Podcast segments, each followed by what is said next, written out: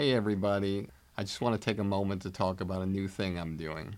Over the years, many of you have reached out to me telling me how much you love the podcast, but also wish there were more personalized takeaways and more in depth interactions with our guests to hear what they think about comedy. This is why I'm now launching my new digital academy, Blueprint for Success. With exclusive interviews and comedy philosophies of stars and industry veterans, personalized versions of the industry standard podcast, commercial free, and one on one coaching time with me. Blueprint for Success will give you the powerful tools that will take you up the elevator beyond the competition and reach the highest possible levels to achieve your dreams.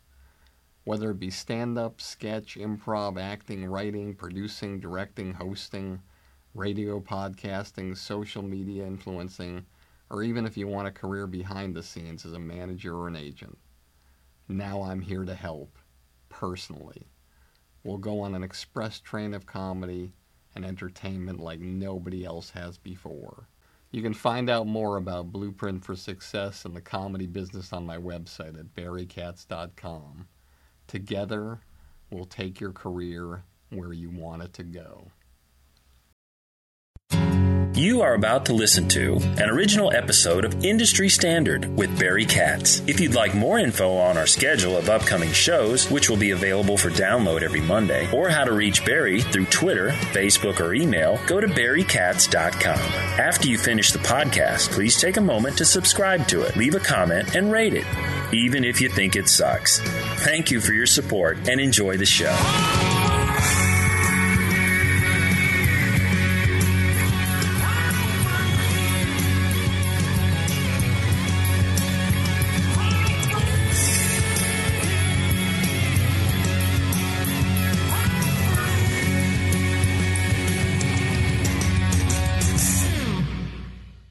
All right, welcome to another episode of Industry Standard with me, uh, Barry Katz.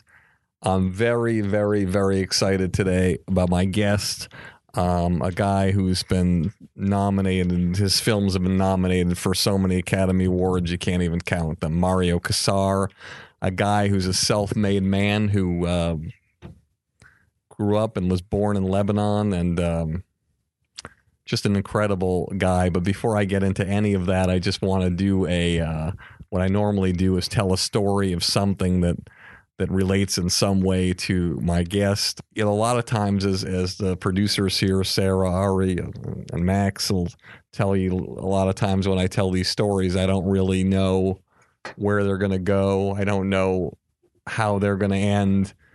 Sometimes I don't even know what it's going to be.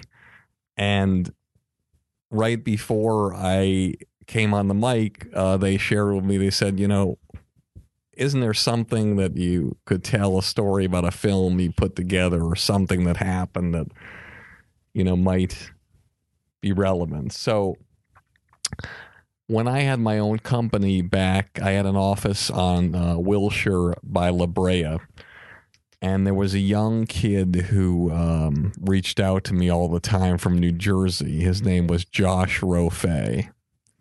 And he was a teenage kid, and he just really was this old soul who had this way about him that he just really wanted to make a difference. And his he loved uh, uh, watching uh, the first movies of people from Scorsese to you know Tarantino, but Scorsese and and you know in movies like mean street and taxi driver they meant something to him. And and the guy was really really persistent and he always would call me and email me and just and i always like to i don't know i always like to take the calls and responses of young people who were trying to do something special because just something in my mind felt that it was the right thing to do and and try to give whatever advice I could for people of that uh, age range.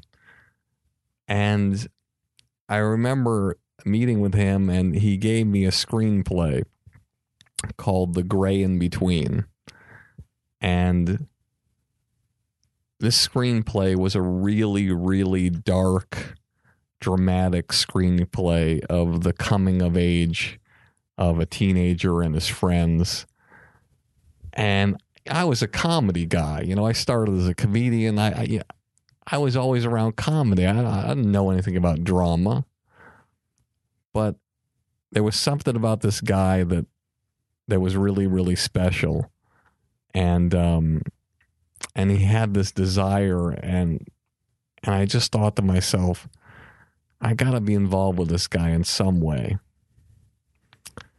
and he asked me if we would help produce his film and get it together. And without even really knowing how to produce a film, I said yes. I wanted to help him. And he said that he was getting $50,000 from his parents and um, and he wanted to make the film and we hired a line producer to put together the numbers and we found out that in order to do this pulling every favor known to man even with him as a director and an actor in it that the budget would be a hundred thousand dollars. And I'd always been told by the mentors in the business like Bernie Brillstein never to spend your own money. Never put your own money into anything but I guess I just I didn't even have that kind of money really. But I just said to myself, you know what? I'm going to go for this. I believe in this guy. And I just basically I remember I had a comedy club that was going at the time and and things in New York that were going and instead of utilizing money necessarily of my uh, that I considered to be like money that was committed to things, I decided to invest money in this film and do it for the first time in my life. And the line producer comes back and he says, Listen, there's going to be 27 locations. Now, for those of you who don't know, 27 locations in a film is the kiss of death because every location you go to, every place you move to, it's just another setup, another tear down, more money, more trucks, more gas, more danger of an accident, things happening. And also, I thought in order to do well with this movie, we had to find people who we could get to, to do it. And this guy was great in a room, and he had like this way about him, even though he was 18. And we created this hype around this guy like that he was some kind of like cool sort of something that Mario Kassar has done throughout his life is sort of twist the truth at times to get where you want to go. And we built this guy up to be something special. We got him in meetings with people who he wanted. He wanted Amanda Plummer. We got him in a meeting with Amanda Plummer. He got Amanda Plummer. We got him in a meeting with Billy Kay, which who was a really great actor at the time and had just done a really big independent movie. Billy Kay committed. We got him in a room with Natasha Gregson Wagner, Natalie Wood's uh, daughter. She committed. And then he wanted to have um, an elder statesman actor, a guy who was really well respected he wanted this guy named Edo Ross. We got him in a room with Edo Ross. He got Edo Ross. And then he said, you know, so everything he just wanted more and more and more. And these people had agreed to work for nothing, for like minimum wage. It was amazing. And I'm thinking to myself, my God, I, you know, I, I can make a film. We can do this. This is incredible. And I thought the kid would be satisfied. I thought he'd be happy. But I remember he took me. He said, "Listen, there's one role I want. It's an older woman. You know, when I say older, like you know, maybe you know, fifty or something like that, fifty-five, because all the people in the movie were were were younger." He said, "I want somebody who's at least been nominated for an Academy Award." I said, Josh, you know, it's like we're doing a movie for a hundred thousand dollars. Like, what are you doing? We're pulling every favor known to man. I want Anne Archer. I said, Josh, it's like how, how I mean, I, I believe that anything's possible, but how are we going to get Anne Archer? Get me in a room with Anne Archer. Get her the script. Get me in a room with her. And sure enough, again, the guy couldn't be denied. He just kept going and pushing. And he got in the room with Anne Archer, and she agreed to do the movie. And so here I was, my first feature film that I was ever doing, my company. And we were in a situation where we were moving forward with all these respected actors.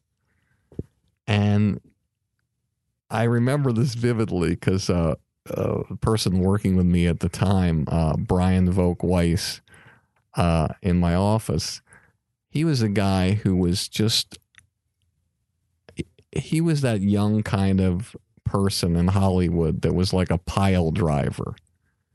Like he could he wanted when he wanted to do something he would go and he would move. And there were like there was paneling on either side of his his head.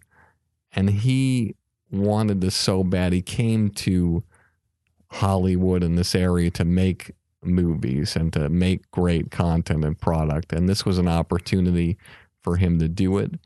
And he also like Josh would not be denied. And he put these things together and pulled all these favors. And he was like just hiring people that would help work on this film that would just were passionate and cared about things. And if somebody didn't do their job they were gone and he'd bring in another person. And I'll never forget how naive I was about filmmaking. I came in the office one Monday probably around nine o'clock in the morning, nine thirty, and there were like about thirty people in the office, milling around and meetings and things like that. And I remember going over to Brian and giving him that finger, like, you know, come here for a second. Will you come here for a second? I go in my office. There's people in my office. There's people all over the place. I like take them outside. And I said to him, um, who are all these people? What are they doing here? And he looked at me and said, Barry, um, we're making a movie. We're making a movie. And when you make a movie like this, this is how it's done. And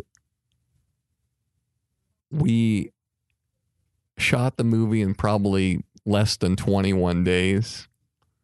We did the 27 locations, only went over budget by about $5,000. And I was very, very proud of the movie and I was very proud of what we did. But in the end, we got our audience. We had set up a showcase with Cassian Elwes, who was at William Morris at the time, one of the biggest independent movie salesman of my generation. And he set up a screening for the head guy at the Sundance Film Festival to come see our film. And I remember sitting in that theater in the back, looking at the movie and just seeing that one head of the big decision maker of Sundance. And even though after I saw the movie, I really didn't have the feeling about it because I was a comedy guy, I was hopeful. I was hopeful that the money that this young man put in would work. I was hopeful that the money I put in would work. And I was hopeful that all these actors and actresses that we got would help us sell the film.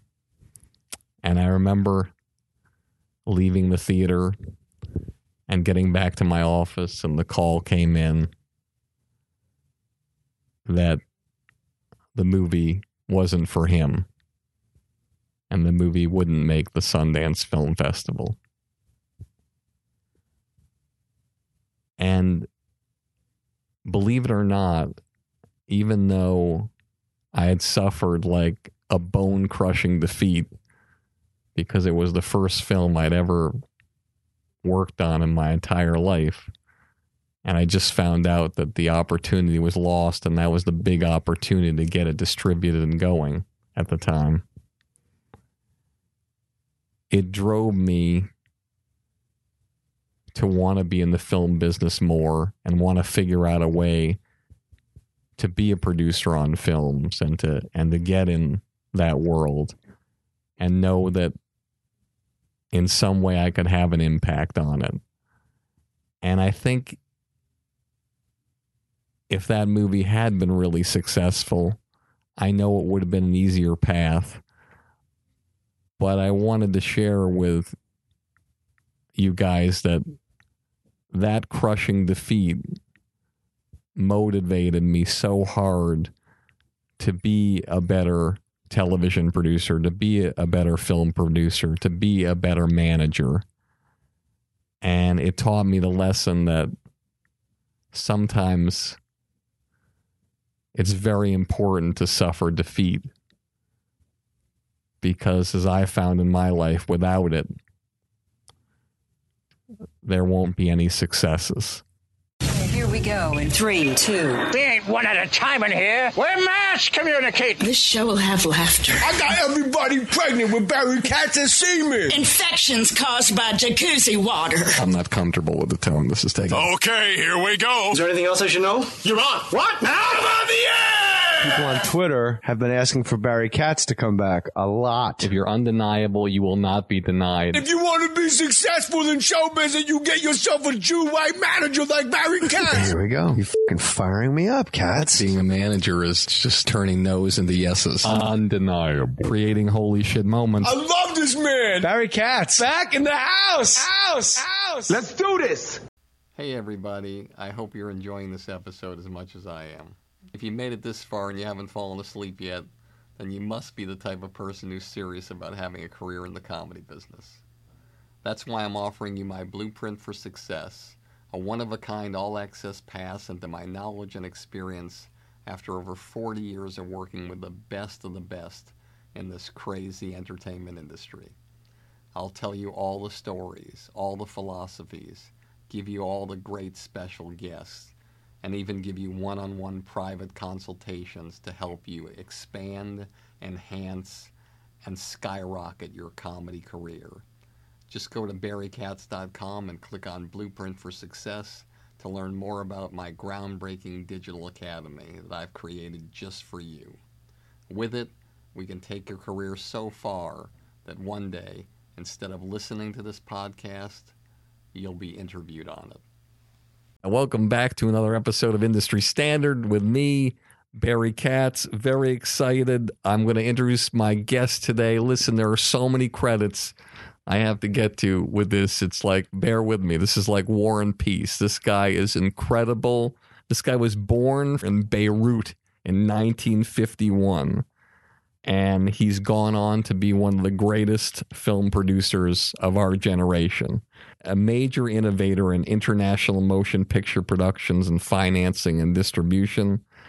He's had decades of experience as both a producer and executive producer of worldwide blockbusters, and he can be characterized, like his movies, as an action packed producer. He's released 36 motion pictures which have been nominated for 16 Academy Awards and have made over $3 billion at the box office. He is largely considered to be the godfather of international film distribution and marketing. He is renowned for his talent of greenlighting projects that go on to become some of the biggest movies in the world and he served as an executive producer on such hits as the Rambo series of films, Terminator 2 Judgment Day, Basic Instinct, Total Recall, Terminator 3 Rise of the Machines, Cliffhanger, Chaplin, and Stargate. But before I say his name, I just want to tell you some of the quotes that he's famous for, because I love these quotes whenever I've done a motion picture, I've always tried to make it a fun experience, especially when we were starting out, because it was really tough to get our first picture made. So if there's no fun, then there's no point in doing it. I'm not a dentist or a lawyer. Making movies is the only thing that turns me on. Independent film is difficult to produce no matter what you do for financing. There's always a missing piece. I think the road to becoming a producer is one thing, the road to becoming a director is more interesting. I find myself talking more and more to young filmmakers these days, and the one piece of advice I give don't force it. If the material is good, the people in this town will know it. On producing, he once said, if it costs you $1 a day to open your eyes, you need to make $2. Ladies and gentlemen, please welcome my guest today, Mario Kassar. What a great introduction, my friend. Thank you. He's laughing now. This is so wild having you. You people have no idea. Like, literally, like, I have been after this guy for like nine months to get this guy on the podcast. I email him every week. Every week I email him. It's like, I'm in, uh, you know, I'm in Dubai. Okay, well, when, when are you coming back? I don't know. And next week I email him, I'm in London. Next week I email you, you're in Lower Attleboro, Massachusetts. I don't know where, you know, but it's like you're all over the world. Like, I just. I don't understand how you can possibly have any kind of social life or family life without anybody telling you to pound sand with this kind of schedule. Like, how do you how do you do it? It's very difficult. Uh, Massachusetts, I've never been, actually, by the way. uh, family life is tough, but uh, I managed to do it. Yes, I do travel a lot. It's for business mostly.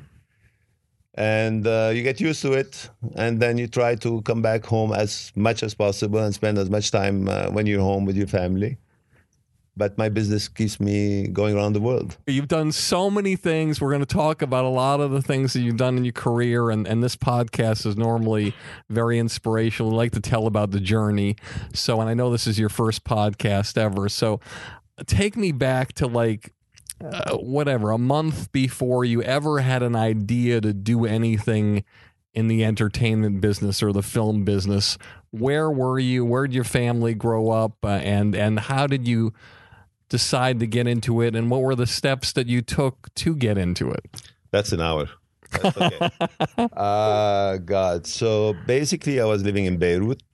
I was born in Beirut, and I was living in Europe. And then my father was in the film business. He was actually acquiring movies from Europe and releasing them in the Middle East mostly. And then I was with him in Italy. I studied in France, in Italy, a little bit in England, uh, a little bit in Switzerland, a little bit everywhere in Europe. And then all of a sudden, I decided to quit school. I don't know how the American school and the French school system works. So I can't tell you when I quit. I know I was 16. Uh-huh. And I said, you know, no more school for me. So, in other words, you dropped out of high school. Yes, basically. I was, I shouldn't say it, but I, I just didn't feel like continuing that. And I went and I said to my dad, you know what? I want to come and live with you in Italy and uh, help you out or start learning a little bit the film the film business. I was very attracted to the film business. I used to love movies, watch movies, everything. And I went there and I stayed with him. And then I was watching all those Italian movies, the Italian Western, spaghetti Western, the Italian so-called uh, war movies, all done in Italy with all those Italian actors with American names. And uh, we used to buy them. He used to buy them and sell them. And all of a sudden, I said to myself, "Okay, so I've done that. Now what? Maybe try another country. You know, this is I've done that." So he moved to Paris. I said, "You know what? I'm going to go try uh, Paris now." So I go to Paris, and with all due respect to French movies that I that I like very much, uh, I found that French movies were um, did not travel very well overseas internationally, like Southeast Asia or you forget the United States or UK or whatever. It, was French movies are very kind of restricted to the French speaking countries. So I found myself very limited. And then I said, okay, you want to be in the film business, so where do you go? There's only one place to go, right? So it's Hollywood. So I packed my suitcase and I came here. How many languages did you speak at this time when you came to the United States, and how old were you? Well, I was, I think, maybe close to 20. And and what languages did you speak? I then? spoke because I was born in Beirut and Arabic was being spoken. My father is Lebanese, my mother is Italian. So I speak Lebanese, which is Arabic. I speak French because of the schooling, English because of schools, and I was in London. Uh, I could understand Spanish because I studied Latin, so it was easy for me. I do speak, I don't know, four or five languages basically when I came here, but I didn't speak such a perfect, perfect English like I.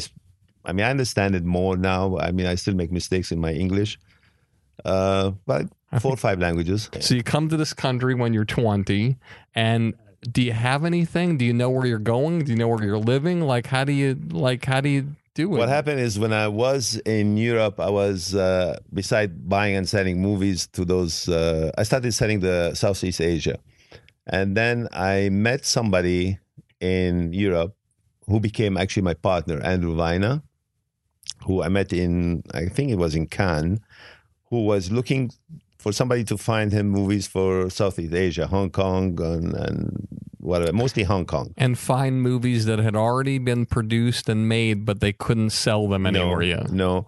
Uh, pre-sale was a big thing in Europe.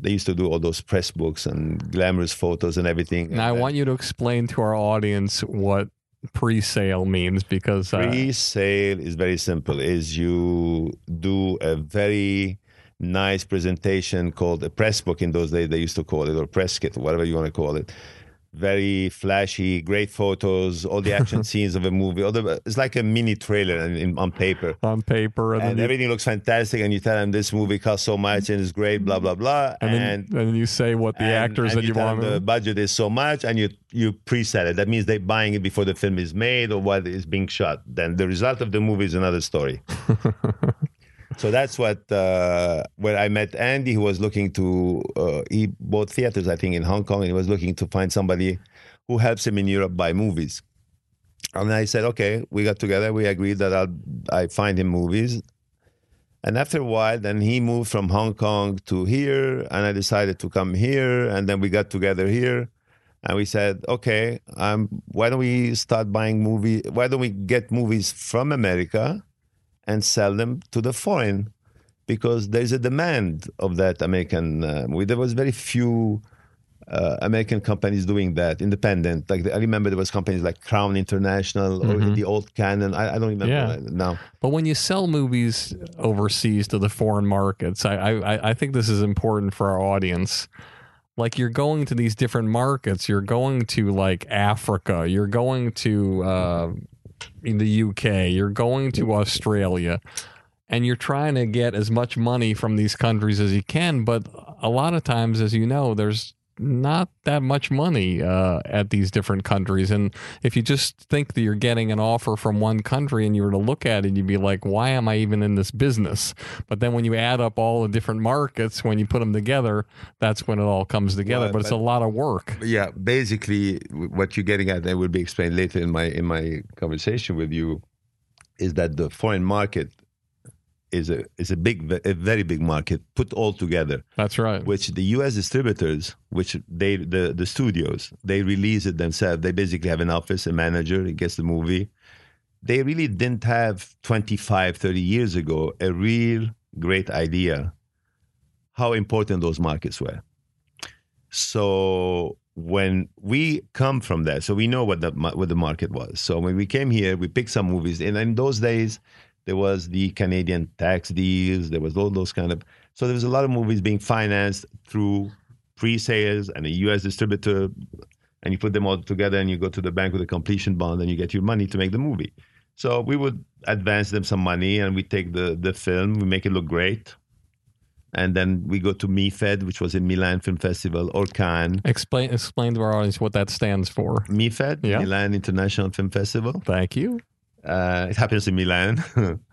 and then all the distributors come, and then you have your little cubicle or whatever office, Yeah, and you you, put your- posters, Yeah. and you try to tell everybody I have the best movie. It's like an exhibition hall. Exactly. I'm in booth 47. I'm Right. Mario Kassar. Right, and you make an ad. Uh, please contact me. I'm in this hotel and this office, and you try to sell your movie, and you have your contract ready. And it was a standard form of contract, and as long as you got your twenty percent deposit check, you you felt great. Then you hope for your letter of credit to arrive, right? That's right. So, So- so, but you're, you know, what's odd is you're, you're, you're 20 years old. You come here, and so uh, as you're doing and putting all this together, do you have anything? Like, are you living like are you living in a studio apartment? Are you living with friends? Like, how are you? You know, a lot of people are interested on this podcast how people start. Like Sam Gores, who's the president of Paradigm, he told me that his parents uh, sold all their possessions and bought eight one-way tickets and came here, and they didn't really know. They knew what they wanted to do, but they didn't really have a place to stay or what. Yeah. How did you? You know, you're 20 years old. You're coming to a, a foreign country, a Hollywood, a, a small fish in a big pond Right. were you intimidated and how did you how was your living situation then were you like in were you like comfortable or were you living check to check Uh, I was not intimidated. I was actually living with an American girlfriend in Rome. So when I told her I was going, I wanted to move to uh, Los Angeles, she said, Great, I, I'm coming too. You can stay with us. Because I couldn't really yet still afford all car, apartments, you know, all the usual things to be able to live here. I didn't have much money. I used to make quite a few, uh, quite a good amount of money in Rome when I was doing my own business of buying and selling, but I was spending it the same. I mean, I was spending more than I was making, basically. I was enjoying my life. So my accommodation arrangement was at the beginning with my girlfriend at her parents' house. so you didn't pay any rent Well, I was no, but I was like buying stuff for the house and things like this. But that didn't last too long because then I wanted to just move on. But when I came you wanted to to date more women not not not big no not no move on meaning I wanted to go live in an apartment outside, not with the parents and you know the whole family on my head. got it So, but basically, I came also before I came. I acquired a movie from Italy for all Southeast Asia, which in those days was called The Sicilian Cross. Which I don't think anybody has seen that movie much. It was starring Roger Moore and Stacy Keach roger moore from 007 from fame. 007. I'm the Saint. and what did you acquire it for like Well, you remember how much money or- Yes, yes. I, uh, that, that was because that was really the, my beginning. To be honest with you, I remember that I paid on paper one hundred and thirty thousand dollars for all. In Italy, they didn't know what really all of Asia was. That they, would write Far East, so it was Hong Kong, Vietnam, Thailand, you name it was there, right? So they would put one word, Far East, and people would just go and sell to a guy in Hong Kong, whatever, the Far East. So you buy it for let's say ten, you sell it for twelve, you made you two dollars. So I, I bought it for one thirty, and I and they needed a twenty percent deposit, which I guess was twenty six thousand dollars, which I didn't have. But my bank account was uh, in Beirut, and my godfather was the banker actually. So I I bought it. I gave him a check for twenty six thousand dollars. I called my banker. I said, "Could you please delay payment on that check a little bit because I have to go sell it now." And then I jumped on the, and then, then I met Andy here, who I told you my my partner in Hong Kong. And he said, "Okay, we're partner in this one, but I'm, you know, I wrote the film and I did everything." So he partnered with me. Well what was his responsibility you did everything already It's okay. I, I wasn't thinking that way. I, I said he's in America. I know him from Italy. Somebody better to be with somebody than just being alone in, in like you say, small fish in a big pond. so you go and you do something illegal Not illegal. It wasn't illegal. What's you what- tell him to delay the check I I just delayed a few days. I mean, that's not illegal. he was going to pay it. I didn't say don't pay it. what happens if the movie didn't sell That's well, we we're not we haven't finished the story yet. so and of course I come here and then, then I jump. I remember that those days there was Pan American. I jump on the plane and I go to Hong Kong and a couple of countries and I sell it for trying to remember the price. I don't know. I think I two fifty or two. I I, don't, I doubled the money. You double the money Yeah, and of course I got all the check, which immediately were FedEx to the bank, you know, and then that's how the first income or the first base of the financial situation of the Mario and Andy or whatever started, and then from there on, we said okay. Then I went rented that apartment, or I rented a house actually somewhere on Beverly Glen. And then we made this partnership and we made a company and we said, okay, well, this works. Let's You, now. you, you named the company Carolco. Right? Or Yes, we we named it Carolco. what was the significance of the name? Zero. It's a name that means nothing. In fact, it's very strange because when when Carolco. went in Chapter Eleven and then was dissolved, I, said I was so close to that name. I liked it. I said, "Can you give me back the name?" They wouldn't sell me back the name, and somebody bought that name actually. I don't know why, and it means nothing to anyone except to me. But anyway. So that's that's how Carolco started. And then I said, okay, now we know what the foreign is. Let's see what do they have films here, and let's sell them for foreign. So we became a foreign sales agency of American Canadian movies for the foreign, and we we got some really bad movies for sale, but we sold them very well. And then one day we just sat down and said, and I said to myself mostly, I said, you know what? I'm doing all this. I'm really trying to tell everybody. I'm lying a lot. I'm telling them how great this movie is because I have to sell it at the best price possible because my, I was on a commission, so I would make more money. And then I'm in the hands of this either Canadian producer or whatever, and whatever he's giving me, and I'm giving to the distributor, I'm being blamed because I was the middleman. So I said, if I'm going to be blamed, I might as well do my own movie. Let me be blamed for what I'm doing instead of what I'm selling. And then we got to, at that point, we were given something called uh, a book and a screenplay called First Blood, which was really the origin and the start of this whole saga. Hey, everybody, let me remind you one more time about my new blueprint for success. It's a project I've spent months and months working on just to help you jumpstart your comedy career and beat the competition. Whether you want to do stand up, sketch, improv, acting, writing, producing, directing, radio, social media influencing, or even if you want a career behind the scenes as a manager or agent, Blueprint for Success will give you all the tools you need to take your career to the highest levels. With exclusive interviews, my top 50 commercial free episodes from Industry Standard, one on one coaching with me, and unprecedented access into my knowledge and experience from over 40 years in this crazy business. I guarantee you that with Blueprint for Success, you'll become the creator you've always dreamed of becoming. No one's asking me to do this. I want to do it because I want to help you become truly undeniable. So just go to barrykatz.com, click on Blueprint for Success, and start your incredible journey today. I truly can't wait to work with you to help you change the trajectory of your comedy career forever. And, and now, before you got First Blood, the the book and the screenplay. Yeah. Approximately how many things had you been submitted in front of you that you had in your office on the floor and bookshelves that the things that you were considering at the time? Well, we were mostly looking for movies to sell for the foreign. I, I mean, I can't tell you the amount of really bad movies that we were offered and we sold. And uh, that's what pushed, uh, pushed, pushed us to start thinking about production.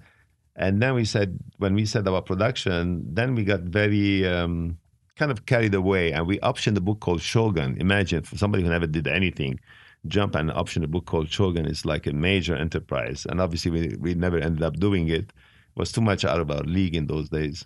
So when you when you got the book and the screenplay for First Blood, what did you pay for the rights for that book and that screenplay to, right. to produce it? And in your mind, when you had your line producer put the budget together, what did they tell you the budget would have to be, what you would have to raise to make the movie?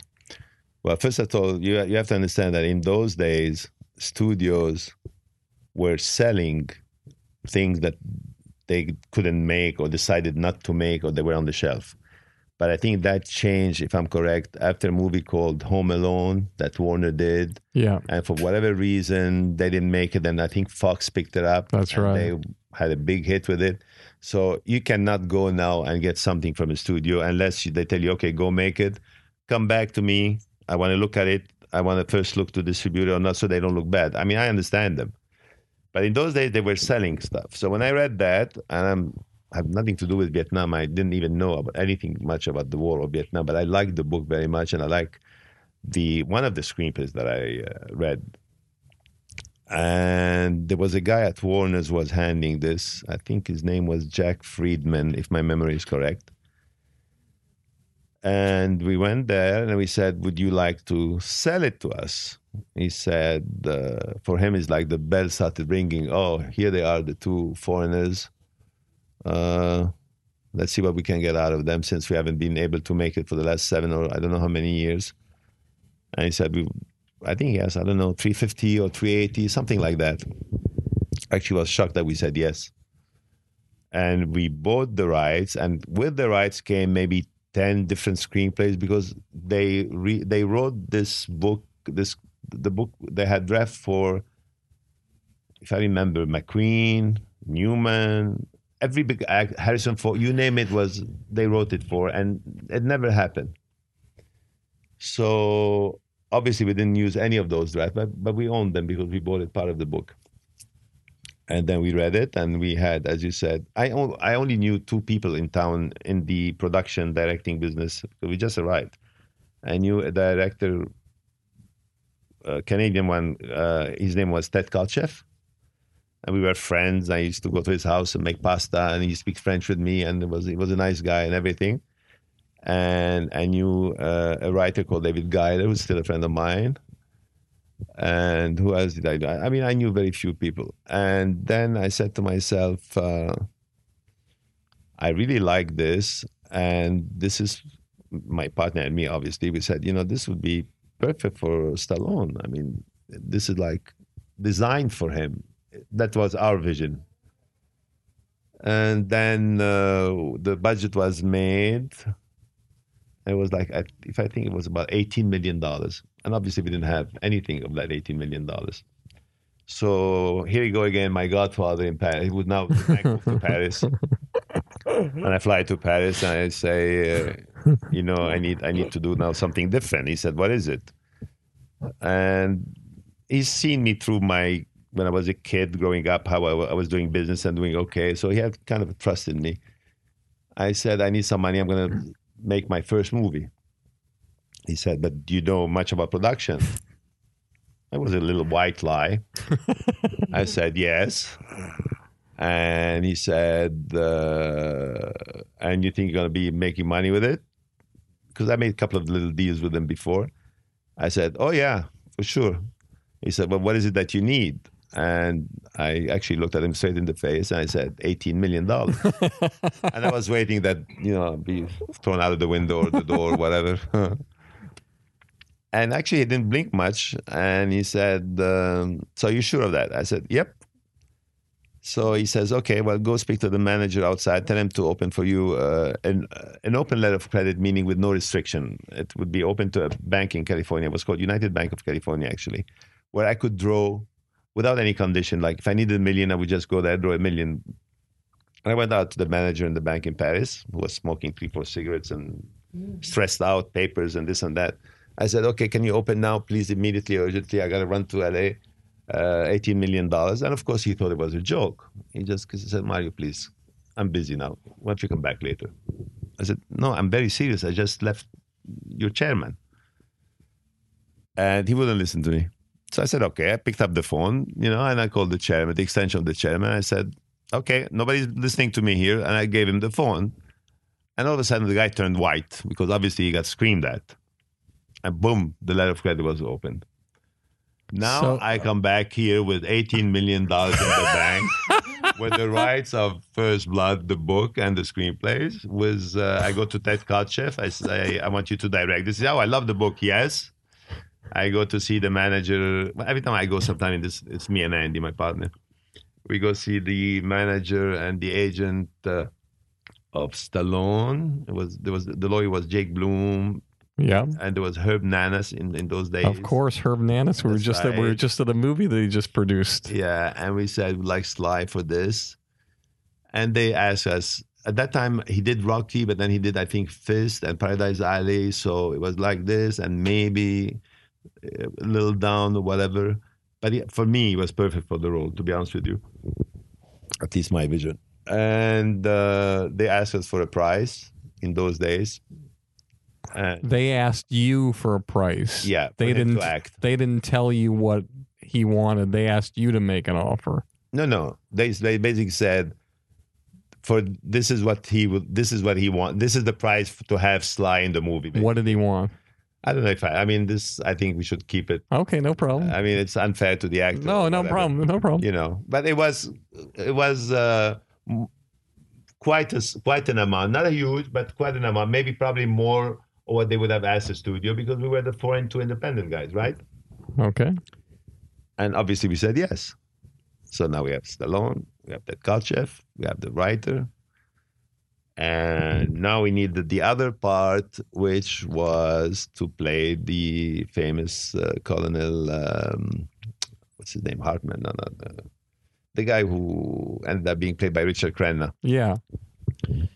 And in those days, there was a movie that was called The Nimitz with Kirk Douglas, and it was pretty big foreign. And everybody in the foreign wanted Kirk Douglas. So I had to fly to San Francisco. He was doing a play with Burt Lancaster. I watched the play. I'll be very honest, I was suffering for two and a half hours. uh, because I wasn't really looking at the play. I was thinking, how do I go and speak to Kirk Douglas and tell him about will he play the part? Then I go in the in the back room, whatever. uh, In, in, when he finished the play in the in the room, and he knew everything about the book. He said, "I love the book. I love to do it." Blah blah blah. I said, "Great." Now we have Kirk Douglas, we have Sylvester Stallone, we have us. We make a great ad. We have the money to make it. We uh, we had our line producer, uh, we which we worked many movies after with it. His name was Buzz Feitshans. We make the announcement. We go to to MIFED, the office, the posters, you name it, and nobody would buy a country or a, a village, not even a country. They wouldn't buy anything. And I said, "My God, what's going on here?" So I would call every once in a while. I would get a call from my bank and say, "So how is it going?" Great. I want to hold on. This is so good. I'm going to hold on to it. I'm going to wait a little bit. I think I'm going to get more later. Honestly, it's another big white lie. And then we come back, and now we're preparing for production. We, we were thinking, you know, Ted Kotcheff, Canadian, let's go shoot in Canada. We ended up shooting in Canada. And Canadian Taxi. Of course, the Canadian Taxi never happened. And then we get to Canada. Everybody's there. Now, before the the day we start shooting, because in the book, But you're shooting, but nobody wants the movie. yes, but but I had the money. I'm doing the movie, whether they want it or not. I'm doing the movie. Period. I was committed to do the movie. Even though it's 18 There was no turning back. There was no 18 million dollars on the line. 18 million on the line. I believed in it. I was going for it. Period. The message here is tell white lies and you'll be successful. No, do what you believe in. Sometimes a little white lie is not a big deal. It's not really a, such a bad thing about telling I'm holding on the movie. Maybe subconsciously that's what I meant. But I mean, I couldn't say to the banker who just opened an $80 million credit line saying, you know, nobody's touching the movie. It's not a very nice thing to say, is it? Before we, we, we start production, the night before you do this party for the cast and crew, whatever, Kirk says to me, and remember, because in the book, Stallone, the character John Rambo, dies. He said, Remember, I'm shooting, I'm killing him at the end. Well, didn't he read the screenplay? The screenplay didn't have you kill him. But, he said, That means fix it. I'm shooting him at the end, basically. Oh, And my first movie, I don't know what a sequel is. I don't know what a franchise is. I don't know anything. I'm making my first movie. I'm lucky I'm making a movie. so I said, uh, Fine, that's what the book says. You know, I don't have a problem. So I go tell Sly, uh, Kirk says you die at the end. And Sly gives me the look and like, don't waste your time. Uh-uh. I said, but that's what the book says. He said, have you seen Rocky, Rocky One, Rocky Two? You know what franchises? You know what sequels are? And I said, yeah, I've I understand what you're saying, but I said, okay, now I got to go speak to the director. So I go to see Ted. And I said, Ted, you have to work this out because one actor wants to kill the other one. The other one doesn't want to be killed. The book says he dies. I'm in the middle. I've got $18 million. It's snowing when it's not supposed to snow. It's, it's, it's a big mess here. And I have $18 million on the line here. Now they're no longer 18 because money is being spent. And then, so we're having this party, and Ted said, It's okay. I go speak to Kirk or whatever. One hour, two hour, three hours. And then he comes back. He already drank every bottle of wine in the in the place. and then he comes back, and I see a smile on his face. I said, Okay, he he did what he's supposed to do. And I look at him, he said, Like it's done. I don't have to worry about anything. So the next morning, 9.30, maybe even earlier, I don't remember now, it's many years ago, I got a phone call. Mr. Douglas is on his way to the airport. I said, Excuse me? I said, Yeah, he just took the limo, went to the airport. He's going to LA. I said, What do you mean he's going to LA? He's shooting here in Hope, Canada. no. I said, What happened? He said, He went to the trailer of Stallone. He told him, I'm going to, of course, I'm going to kill you at the end of the movie. And so I said, No, you're not. And the guy took the car and left. and then I had a big argument with the director because obviously I don't think that conversation went very well, that it's supposed to go very well. And then we got like totally crazy and we called every agent in LA. We said, We don't care who it is. We don't care how tall he is. We don't care how fat or short he is. We don't care about anything. We'll wait for the guy at the at the airport to fit him. You send somebody now. And lucky enough, and lucky for him, bless him, he was a great guy actually. Richard Crenna was available and came over. He got fitted, done, boom, straight to the scene killing, no killing. He didn't have any problem with that. and we went and we finally, slowly, slowly made this movie with every problem you can imagine. I mean, for us, it was everything was a problem because we're not used to all this. And we did it, basically. We shot it. You shot it. Mm-hmm. And why don't you tell everybody the process from after you shot it until it grossed $120 million? Right. So after we shot it, I remember I was not in Canada at one stage, but I got a call from Andy who says to me, We're watching the first cut, I mean, the first assembly. Uh, you should come and look at it too. Because I was, I, I traveled for some reason. And then I came back. I said, this is for me. This, this, I know, I know what's there. I know it's going to be reduced. I, I can see the movie. But apparently, the apparently, I think Sly was not too crazy about it or something like this. Uh, I don't know. People were like nervous and whatever re- other reason that I don't really want to go into details. Uh, so I said at one stage, I'm not too worried. Let's let's just finish the editing and whatever. But still, nothing was sold. Still, this movie was unsold, and all the money almost spent. Uh, then we come back to LA. We cut, we put together like 10, 15 minutes of the movie. We start showing it to studios. Yeah, you know, you just put all the action. We know how you work. You put all the action together. You make you make it look great, but that doesn't mean the movie is great. We're gonna wait. So we got all those negative things all the time. So you're still getting passes. Getting passes, continuous passes. So then I look at Andy one day and said, you know what? Let's go to the editing room let's cut down, let's cut together 55 minutes. Put effects, temp score, you name it. Because even if the rest of it is like widescreen, and if they like what we've done, they'll buy it. You know? And we spend like hours, sleepless night, da da da. We and we put it together. Where'd you come up with the 55 minutes? Because it was the magic number in my head that 15, 20, 25 minutes, they can still tell you, yeah, and the rest is nothing. The rest is two people having dinner for an hour, it's boring. And 55 minutes, there's not much they can say. That's almost the movie, you know? I said, that's like almost, you have 80% of the movie. So you do that, and then So we do that, and we spend like in those days $250,000 or something, which was not budgeted for. Are you over budget at this point? Uh, probably a little bit. Probably a little bit. Because I really don't recall exactly all the numbers. And then we decide to make a screening on on Wilshire Boulevard. There's a theater that they just remodeled. I don't remember the name of it. It was across the street from a rest, Italian restaurant called Orlando Orsini. mm-hmm. And we invited everybody, every studio had, every foreign distributor, everybody in the world.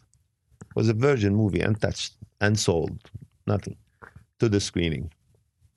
And they all came. with the 55 minutes. Of course, everybody was very nervous. Sly came with a suit and everything. uh, All they all getting ready for this, and then the film starts, and all of a sudden, the film ends, and they all stood up, and I actually, seriously, they clapped for about 20 minutes. So my God, I said, then we do have something here. So I was right. We were right here. So on the way from the theater to the restaurant, which is about five, seven minutes walking, not even, we've sold all the phone at astronomical prices.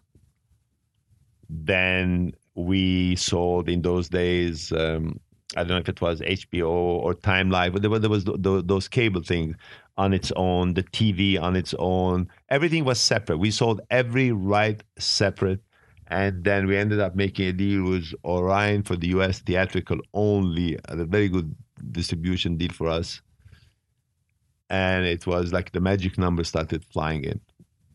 And of course, I couldn't wait to pick up the phone and call the banker to tell him I was right. and then the movie opens, obviously, and uh, it was what it was. You know, it was a hit, and everybody loved it. And then, of course, after that, it was easier to make this the, the number two or the number three. But it was really a year and something of blood, sweat, and tears. But I wanted you to share that story because I know we took a long time with it, but I mean, for our audience, it's just an amazing thing. You know, you start with nothing. You're coming from Beirut. Right. You're basically living in your girlfriend's house with her parents, buying some, Condominium, which I didn't even know what it was. It was a condominium. A condominium.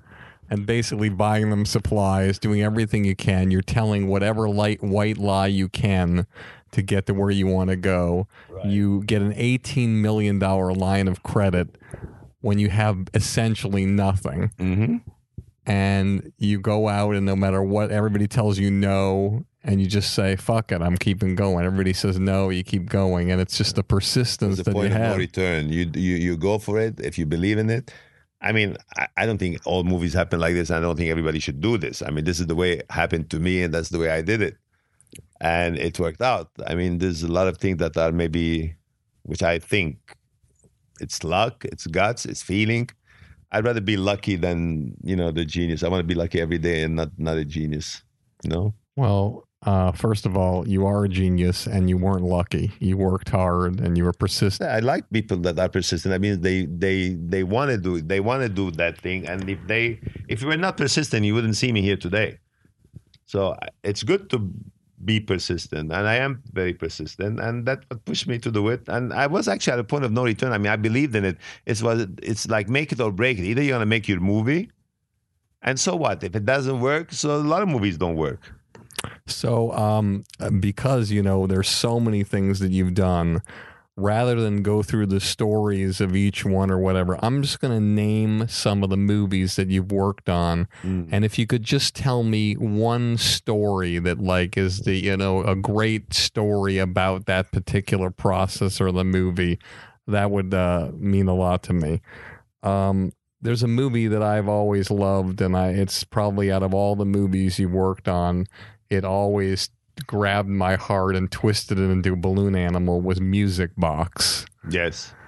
uh, where Jessica Lange played an attorney who defended her father, who was being def- uh, accused of Nazi war crimes. Yeah. And then she goes across the world and finds a music box that contains a photo of her father uh, with a gun pointed at a young Jewish boy. And she realized, oh my God, I got my, I got my father off. Right. He's free man, and now I know he's guilty. Right.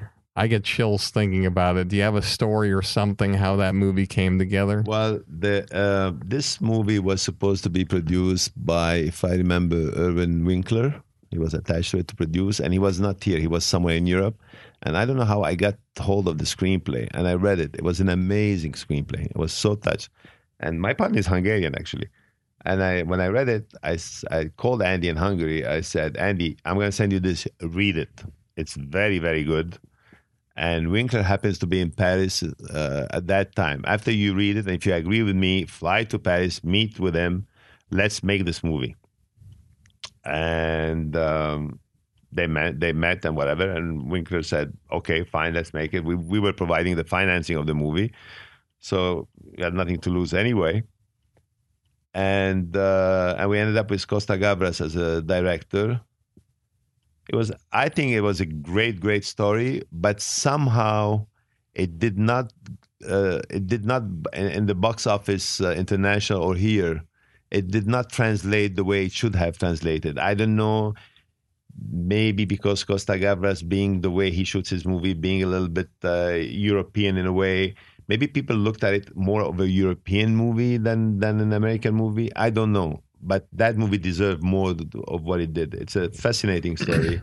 I agree. And for those of you who've never seen it, just go on Netflix or wherever and watch the movie. Uh, Angel Heart, if I'm not mistaken, this was a movie where there was God. I hope I don't say the wrong thing. There was a a, a, a girl who was a Cosby kid, Lisa Bonet, Lisa Bonet, and she right. was all you know. All uh, my life, I knew her as this little girl on Cosby, right. and now she's in a movie where she's not a little girl Not a anymore. little girl anymore. Yeah. Talk about that. I I read that screenplay. That screenplay was on. Actually, I met Alan Parker in in Cannes when they were really they were uh, showing um, the the movie in Turkey. What's the name of it? Uh, um, about the drugs. Um, something Express. Midnight, uh, Midnight, Express Midnight Express. Yes, with Brad uh, with Brad uh, ha, ha, Brad Davis. Brad Davis. And I loved his work. I mean, I, I loved Alan Parker. Any he could do anything. So, and he wrote Angel Heart, and it was owned by uh, a producer in those days that was running around doing uh, buying all kind of books, and uh, called uh, Elliott Kastner.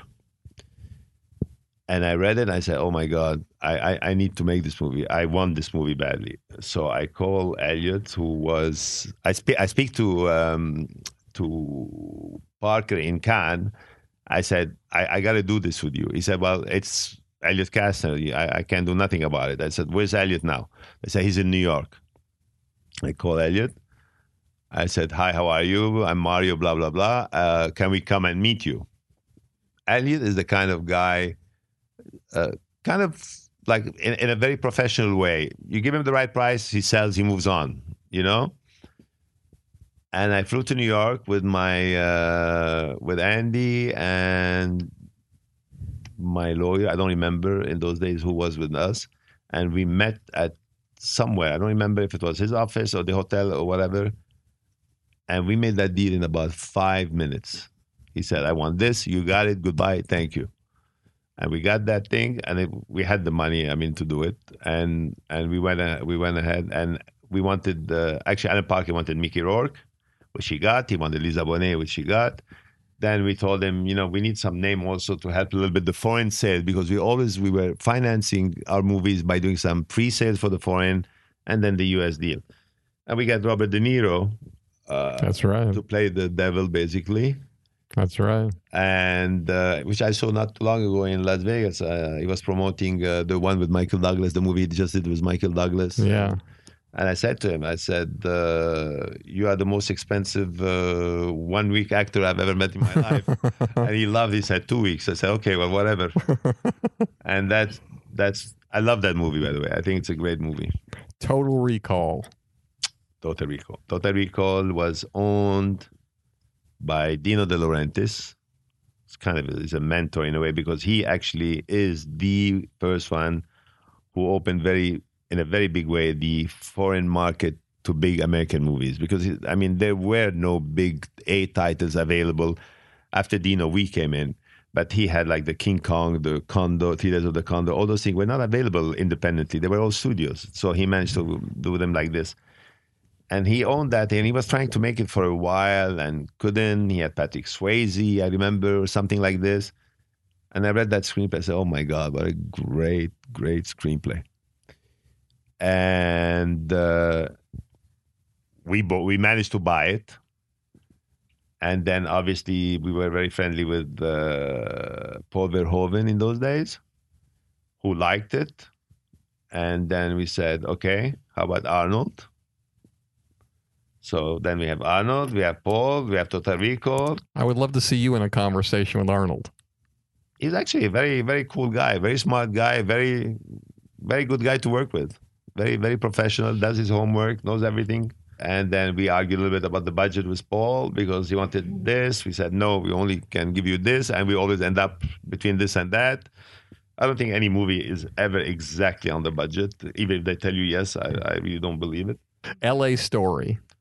LA Story, I had a deal with uh, a company uh, called IndieProd, which was Dan Melnick and Alan Shapiro.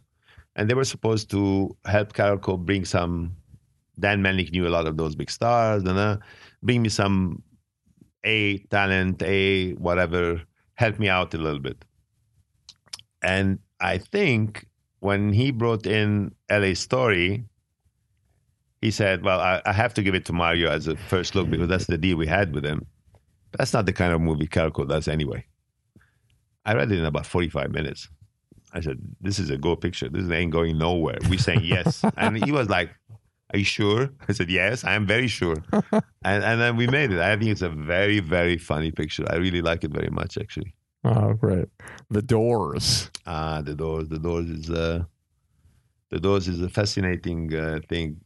Believe it or not, Tom Cruise was actually in my building talking to Oliver Stone. We had a little dining area down on Melrose where we had our building, and he was he really wanted to play uh, the what's his name Jim Morrison, and he was taking he want, wanted to take singing lesson. Or, I mean, he really wanted it badly. And I'm looking at numbers: Tom Cruise, foreign, na na na na. na. And Oliver said, "No, I think we should go with uh, what's his name uh, who ended up doing it, Val Kilmer. Val Kilmer." And he was right in a way, not because Tom Cruise is bad, but I mean the look and the whole thing of Val Kilmer in, in the in the doors is amazing. And it's a fascinating story. I, I mean, I love that. So you have to turn down Tom Cruise. believe it or not. How do you turn down Tom Cruise? Well, I mean, Oliver. It was hard to turn him down, but but it, but we had to. It's not turning him down. I mean, it's kind of saying sorry. I don't know. Yes, maybe turning down or replacing, or it was Oliver's decision. To be honest with you. Tell us our audience a little bit the story about Oliver Stone that they would love to hear that gives insight onto the genius of the man, but also the eccentricity of what you had to deal with. Oliver is, uh, yeah, the genius, like you call him, and very eccentric. And um I like, I like Oliver. Oliver has always like a little piece of paper in his jacket or his shirt, and he comes to see you, and he just takes it out, and he's got all his questions and notes, and he keeps on going, and he puts the knife, and he keeps on. He likes to provoke, and but you have to play the game with him. You got to go, go and, and and play the same game with him and uh, I think he's very talented. I think uh, sometimes, like everybody, he can go from one extreme to another. Everybody does good, everybody does bad, everybody. But it's very interesting to work with him, and uh, he was. You see, you, if if you choose a director that is so passionate about making one of your projects, then you're on board with the right guy, in my opinion. You know, you're not just taking a name because he's Oliver Stone, period. But if Oliver is there, like so passionate, even saying no to Tom Cruise, but I want Val Kilmer, I believe in this, and I want and the music and this. Now, now you know this guy is going to give you the best he can of something he believes in. But also, you're you know you're relying on making as much money as possible from the foreign and from the uh, domestic Right. rights to the movie. Right.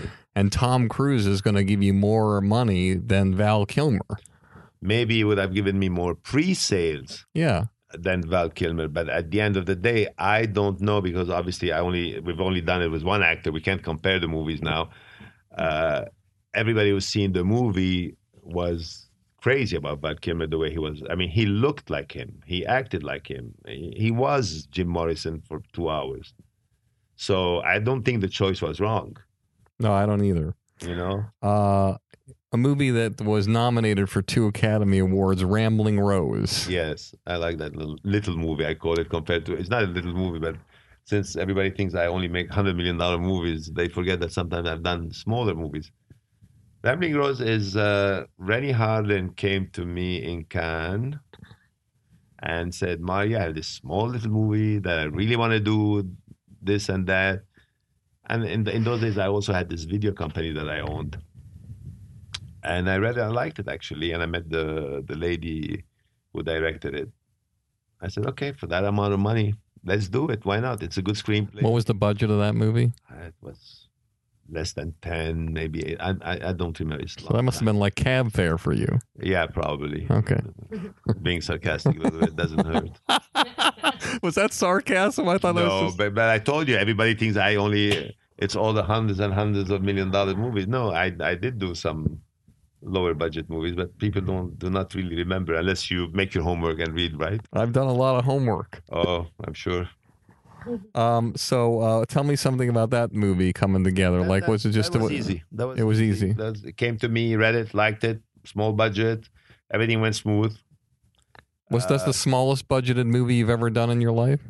Actually, I financed for the video company uh, Reservoir Dogs with Tarantino. That was a very small budget. I don't remember now exactly the budget. I didn't know you were involved in Reservoir Dogs. Well, we had a company called Live Entertainment, which was our video company, which Yeah. became Artisan, which is now Lions. Yeah. And sometimes I had to make some movies just to feed that company.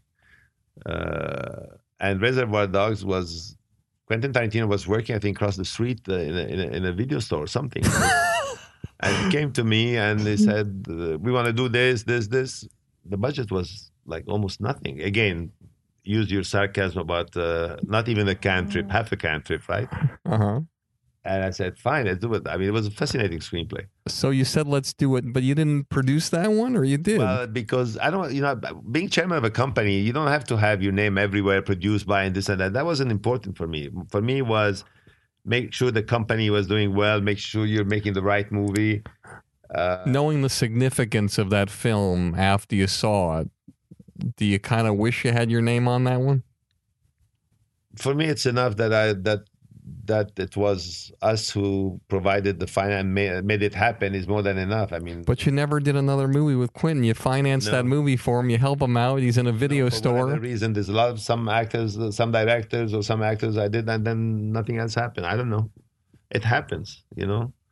They're okay at a certain level, and then maybe later they change, or I change. I don't know. I don't know the answer to that. Clearly, it wasn't you. I don't know. All right. I want to talk about a few more movies before we ride off into the sunset here. Uh, Terminator 2 Judgment Day. Mm, That's a big one. that is a huge one. That's I mean- probably the How do you get what I don't understand is that's The that's first- story on its own. the That- that- first- that's another interview. the first Terminator gets made, there's a producer, there's people involved. It's a fucking monster hit. it's a very interesting story. If you How really do you wanna it. possibly weasel your way into that? With you can't. No white lie is going to get you into Terminator 2 Judge. No, no, there's no white lies here. There's what what here there is is first of all, I met Cameron through a mutual friend called David Giler, who told me Mario, who actually uh, worked on the first Alien as a writer, and he knew James, and he said to me, "You should read this screenplay called Terminator." They have a deal. With, Hemdale is doing it, and it was Orion, but James is, I think, is unhappy or something like this. And I read it, and I said, "My God." I said, James, is there any way we can be involved? He said, "Mm, I'm tied up to Orion. But I said, okay, if there's any hiccup, anything that goes wrong, if the sky changes color or whatever, you come right here. And obviously they did it. And I, and he invited me to the premiere or the screening or whatever. I said, wow, that's exactly right. This guy is so talented. What a movie. And, and it was a small budget movie in those days. Uh, That was a small budget think it was movie. seven, eight million dollar movie. Terminator No, no, 2 Ju- Terminator 1. Oh, okay, yeah. All right, got Terminator it. one. Yeah. now that what happened is for many years everybody was trying to do terminator 2 but what happened is when james divorced his wife gale anne hurd he gave her 50% of terminator for a dollar part of his settlement something like this so now you have the the rights are between hemdale john daly who died now the poor guy and Gale Anne Hurd, who owns the other 50%. So I called John Daly, who's an old friend of mine, very difficult to deal with. And I said, Would you sell your 50% of Terminator? And he blasted me a price like, You name it. If, if you give me this, I'll, I'll sell you this, my car, and my house. And he asked me for $10 million, half. And of course, he's like laughing, you know, because he was not expecting me to say anything. I said, okay, deal. One of the things that I've noticed through this whole podcast that you do, which is fascinating to me, is like people throw out something to you. And instead of like going back and forth in the crate you just stop it right there and you say done. I'll take it. And even though you might be paying a premium you just cut through all the drama and bullshit and you're like listen i have the confidence in myself. So what if i pay a little extra i'm going to make this money back Yeah, because you know, not every day you got to sit to do Terminator 2. So why am I sitting there and arguing for a week with somebody who might change his mind the minute he leaves the door? In fact, he did. Because he said deal. I said okay. I said to Peter, I said Peter, make the paperwork. And obviously, he had the blues of selling. Why did Mario say yes so fast? So he started now playing games. It happened that he was banking with the same bank I was banking in. Uh, it was Credit in Rotterdam and he started to play games a little bit, which was normal for him, unfortunately. So when I saw those games, I went to Rotterdam and I went to the banker and I said, uh, and I knew he was in the red, and I knew Carolco was in the black, and I said to the president of the bank or whatever in Rotterdam, I said, you know, he owns the right, he owns half the right of uh, Terminator. He owes you money. I offered him 10. He said yes. Now he's changing his mind. You're the only one who can put some pressure on him. All you have to do is take 10 from my account, put it in his account, which you needed is in red, and put some pressure on him. It's not a white lie. It's a straight, it's a straight deal. And that's what made him finally agree to do it. It was a bank pressure. Also, if you transfer $10 million into somebody's account, it's like you've cashed a check. It's like the deal's Yeah, done. This is done. I said, just tell him make the deal because you're in the red. We need them, you know. So that's how it had made the deal. But now I only own half. Can't make a movie with half. well, you have to make a deal with Gale Anne Hurd. Uh-huh. That's second problem.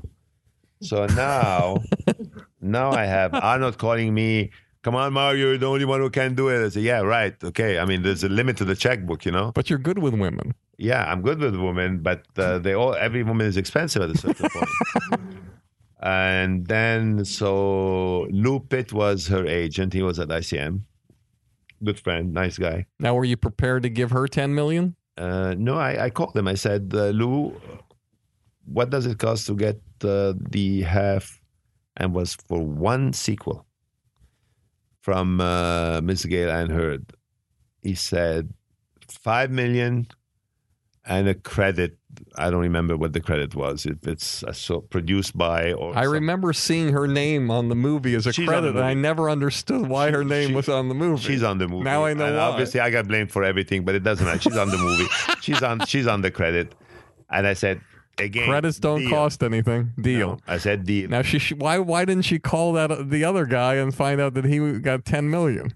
Well, I think she everybody knew I paid him the the, the ten or something. Well, if, it's- if she And, knew, uh, why she- would she ask for five? I, I don't know. Don't ask me now why it was five, but it was five. But it's not finished yet. Now, now Cameron was in my good grace. He was actually in. We were. I, I had an overall deal actually also with with James, and I said, okay, James. Now we got your half. We got your ex-wife's half. We got Arnold on board. Who also wasn't cheap. I don't remember his number, but he was not cheap. And. Uh, then James says to me, and by the way, I don't want anyone on this set, blah, blah, blah. I said, I don't, you know, if I if I'm putting all that money, it didn't mean uh, me, but certain people, he didn't want certain people on the set. I said, if I'm trusting you with all that money and I'm writing you all those checks and this, it's because I know you're gonna make a great movie. Me sitting on the set watching what you're doing is absolutely a waste of time. I do come every once in a while to look at things and and and keep the spirit up and whatever, but if I have to sit and watch what you're doing on the monitor, then maybe I shouldn't be hiring you. I should be doing it. I mean, there's, there's no reason you hire Cameron and sit to see what he's doing. He won't let you to, to start with, and whatever. So now there, there was a condition that he asked me to do, which I don't want to go into details, that cost me two more million dollars to accomplish that. So now we're at seventeen million dollars for the rights. Can you tell our audience just a little? no, okay. No, but it was seventeen million dollars. All right, seventeen million. Then there was another. It was working on the effects. Another seventeen million dollar that I financed. So now you're at thirty-four million. Yes. Now we looked at those effects, and you've seen them in the movie. You know the morphing, Yeah. uh, all that. I mean, we're talking twenty-five or I don't know how many years ago. That was so much ahead of their time. I mean, that's that is really genius time.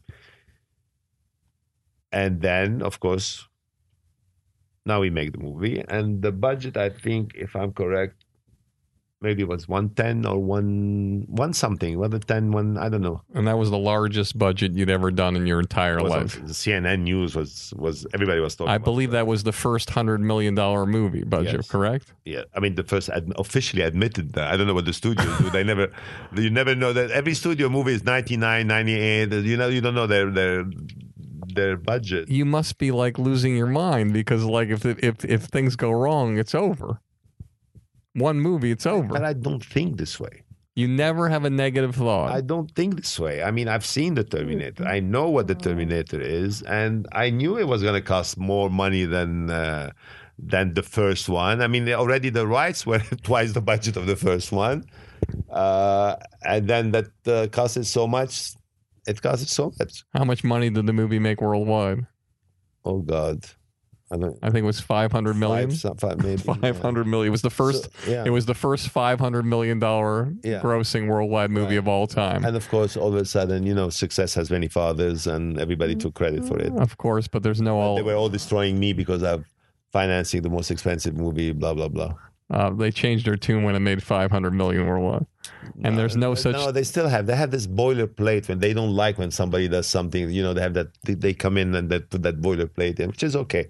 I'm used. I'm immune to it anyway. There's no such thing as all of a sudden Mario. It doesn't matter what people think. You know, it's what's important for me is how I feel about the things I've done, my accomplishments. I'm happy with the movies I've done. And I, some movies I would have preferred to be a little different here or a little different there or, or, or grossed more or whatever. But if you take all all the movies I've been involved in, Three billion dollars worldwide. it's, it's- yeah, it's not. It's pretty good actually. But I'm sure there's been a time where you got to tell me sometime when somebody said something to you that got to you and you were like it affected you and you were like it, it, it you you say you don't care what anybody thinks but was there one time where somebody said something where it just really really got to you and you went home and in the fetal position on your couch and and you know and just said why am i in this fucking business Well, I mean, it, in in every movie I did, every time I, I will okay green light a movie, and the budget is this, or or the stories start, you know, going around in circles saying this and that, Mario this, Mario that, Mario spending, Mario. I mean, we got a boat in Cannes, crazy Mario spending money in Cannes, blah blah blah. Now, if you go to Cannes, everybody has four boats next to each other selling movies. So when I took a boat, it was all very calculated because either I put people and I get them 12 suites at Hotel du Cap at $2,000 a day and God knows what they spend in room service and phone calls, or I put them on the yacht and I have them all under control and I see them and I feed them. So it's all perfectly calculated. Uh, you buy a plane and you say, oh, here again, he's buying a plane, the, the big spender. Yes, but they forget one thing that if I have to take Arnold or Sylvester or Mel Gibson on his tour, world tour, and I have to hire a plane at two hundred, three, four hundred thousand dollars to go here, by that time I could have bought three planes. So that plane was used also for this. So it was everything had a reason. But you know, being on the outside, they don't really look at the real reason. They look at the outside image, the big spender, the crazy guy, the blah blah blah.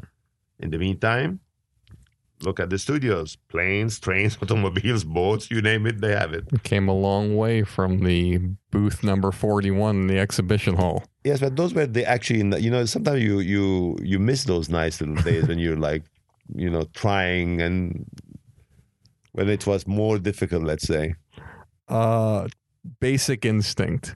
Yes again tell me a story around that. They destroyed me in town because I got a call from an agent called Guy McElwaine, 7.30 in the morning. He says, Mario, I have a great screenplay for you to read. You're the first one, 250, and you can have it. and of course, you said, I don't have to read it. I'll pay you the No, 250 no, no. I said send it over. Okay. I got it by 8.30. 9 o'clock, I call him back. or 9.30, I call him back. He said, oh, I'm at the airport on my way to Hawaii. Uh, talk to Jeff Berg. Because he was ICM. Jeff Berg, of course, was the president of ICM Right. back then. Now he's the president of Resolution, the new agency that just opened up here in town, right next door to me. right next door. So I called Jeff, and Jeff said, uh, "Well, you know, since we started, we already have offers. We're at 450 or 500." I said, "Wait, wait a minute. I got wake- I got up at at 7:30 in the morning to tell me, read this. 250 is yours. Now we are at 450, 500. It's not even 10 o'clock. What happened?" Said, "Well, you know, everybody likes the screenplay now, and everybody." I said, "Okay, so it wasn't given to me like this. I was used." In a way, with my first offer, if I said yes, then you go and say Mario paid this, whatever. So they started like auctioning it. quarter, quarter to six or ten to six. I got a call from Jeff Berg. He said, "We have an offer for two point seven fifty. I "Excuse me." 2.75 million. Seven five oh. I said, Jeff, do you remember the two fifty of nine o'clock this morning or eight thirty? He said, Yeah, but what can I tell you? It's two point seven fifty. for a script. And from who? From my ex partner. Because at that time, I was no longer uh, with Andy Vajna. He did his, his, he opened his own company and he also was after the screenplay. But it started with me. And actually, he was not like doing it on purpose. He wanted it. He was starting his company. He wanted uh, this screenplay. I said, Jeff, this has been a long day. And from 250 to 2.750. Now, if you think after all this, I'm going to lose this screen for $250,000, now tell me what is it when, so I can hear the word done, close. He said, 3 million is yours. I said, Oh my God. I said, I want to hear it one more time. He said, 3 million is yours. I said, 3 million is yours. And I closed the deal. And I don't have to tell you the next day, the variety, the blah, the blah. You paid $3 million for a script, for a spec script. But nobody attached no one attached. No. That, that was the largest amount of money ever ever. ever paid for a Yes. script. Yes. yes. But uh, actually, it was a good investment, wasn't it? It was wonderful. That was the only movie in the history of my movie going life when I had to get up from my seat and I was pacing in the back of the theater, just walking back and forth because I was so anxious and uncomfortable. And it made me reevaluate every relationship with a woman I ever had in my life. Uh, that's wonderful. Chaplin. Tell me about Chaplin. Let me tell you the real reason that very few people know why I love so much. Chaplin. Besides, he's a genius. I kind of saw myself a little bit. Chaplin was the misunderstood guy in America. He was the foreigner, came here. I'm not considering myself a genius, but he did his his his wonderful work. I mean, sometimes it took him two years or if not more to to make a movie. Did his own first studio with the That's other right. actors, whatever. Was thrown out of the states, That's right. went to Switzerland, and then they begged him to come back for the award. And he said no, didn't And he? he didn't want to come back, but then he said it was a very fascinating scene at the end when he's when they're running the movie and you see his tear and and whatever. And I felt those were the days where I felt like God, I've done so much here, and everybody's fighting me. Everybody's against me. Everybody's it's like the underdog. They're only against you because you're winning. whatever the reason is. So it kind of like I felt it's I related in a way to the story indirectly. So plus I liked the, the whole idea of making that story. That movie was at Universal, with Lord Attenborough directing, and they wanted Robin Williams. And and uh, Attenborough came to see me. like out of his mind. He said, and they already spent like seventeen million, some, some amount of money building sets and everything. And he says to me, he said, I, I, I don't understand. They want this. I can't do with this. I said, well, okay, relax, relax, relax. He said, I want Robert Downey Jr. And I shot a scene with him. I want you to see. And he showed me the the beginning of the movie when you see Robert Downey Jr. taking the makeup, whatever. And I looked at that. I said, my God, this is Chaplin. Why would you, with all due respect to Robin Williams, I said, "This is Robert. This is Chaplin. This is exactly perfect. I want to do this movie with Robert Downey Jr." I'm But- uh, staring across from the guy who said no to Tom Cruise and Robin Williams. Well, I mean, it's not a question that they're not good actors or, or they don't know. It was a question of the look. Yeah. I mean, if you look at Chaplin and you look at Downey in it, it was perfect. And I had to make it. It was Universal, this and that, and I greenlit it with uh, Attenborough, and I did it, and it's probably one of the very close to heart movies that I have. Amazing. Cliffhanger. Cliffhanger. Everybody told me, do not touch the snow. No movies with the snow work. Snow is no good. Snow Can't is see- no good. Snow is no good. No, no, no, no, no, no. Somebody in the old days, I don't remember. I think well, John Ford. Maybe he said, "If they tell you go left, go right." I guess that's me.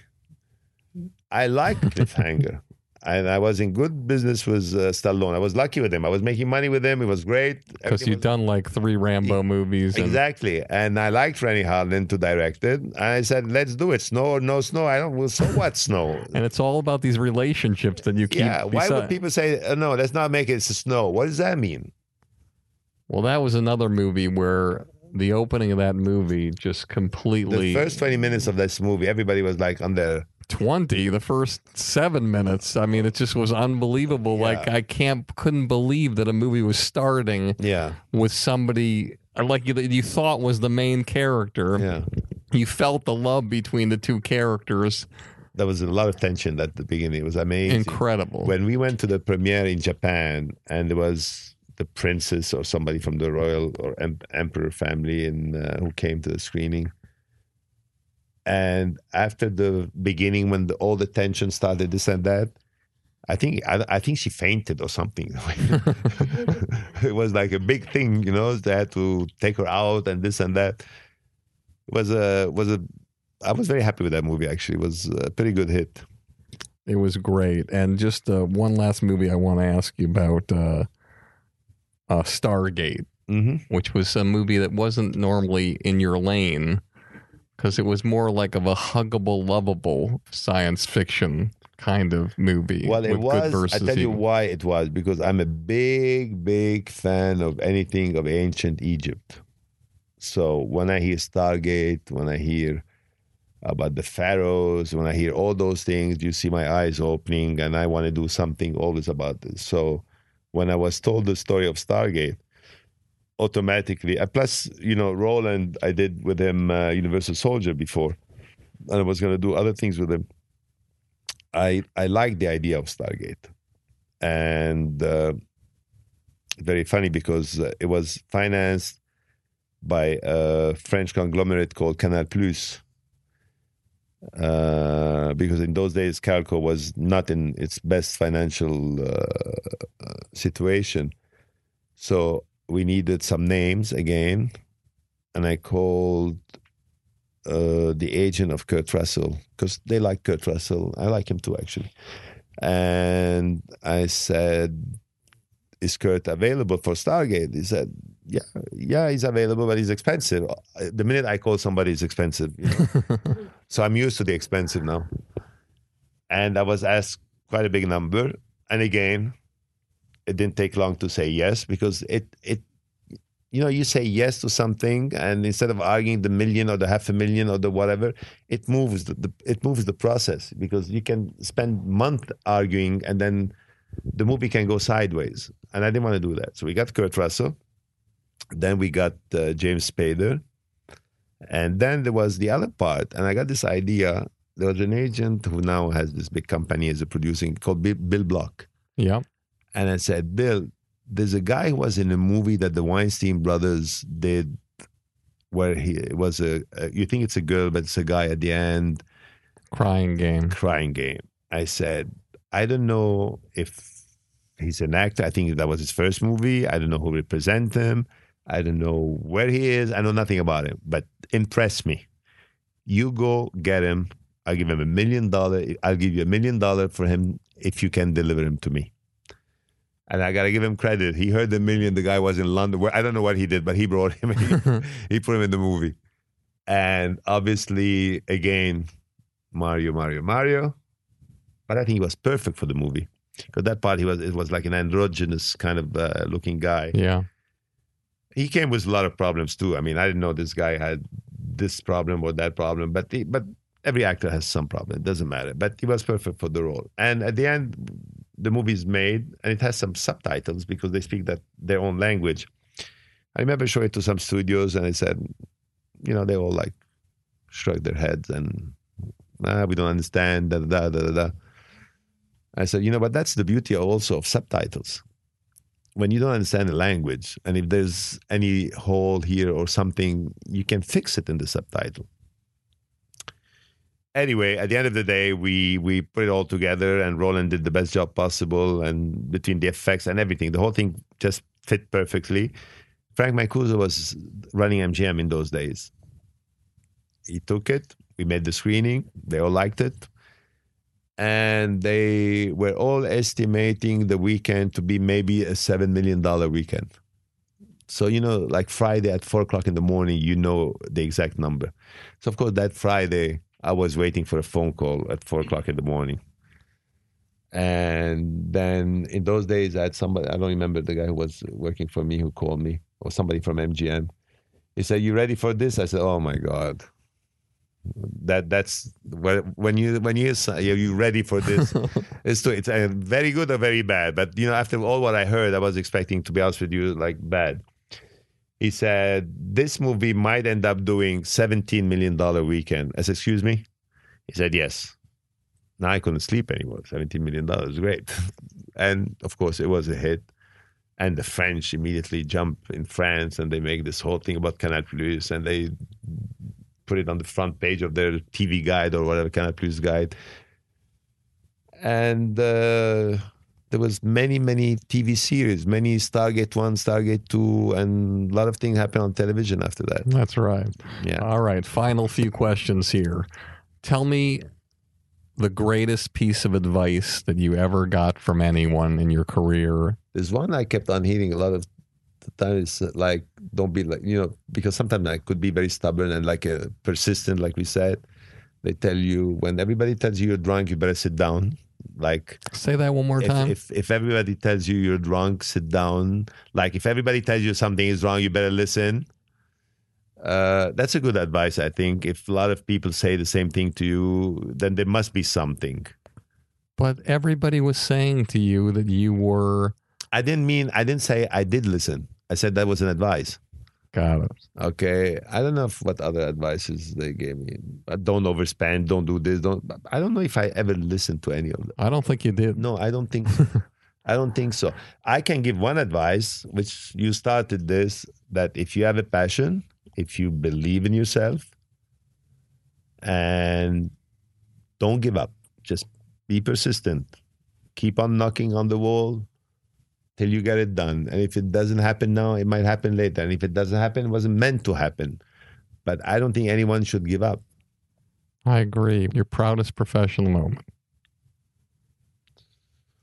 But uh, maybe Terminator 2 because they were all after me. I mean, from the news to Wall Street to lawyer. I, I mean, every the whole world was on, on my head, and then to prove everybody wrong, so well wrong, was a nice kind of uh, thank you, goodbye. I'm right, you're wrong, or I got lucky and thank you, whatever. Does anybody ever come up to you after they publicly humiliate you before things go? After it all goes well, does anybody ever come up to you and say, you know, I'm sorry, Mario, I, I said those things in the newspaper, I said those things in the magazine, or I said those things behind your back. I was wrong. Does anybody ever do that to you? I don't think so. I don't think so, nor I expect it. I don't, I don't expect anybody. I mean, people can say whatever they want. They don't have to apologize. They're, they're free. They can think whatever they want. It doesn't doesn't really affect me much. What's your biggest disappointment professionally?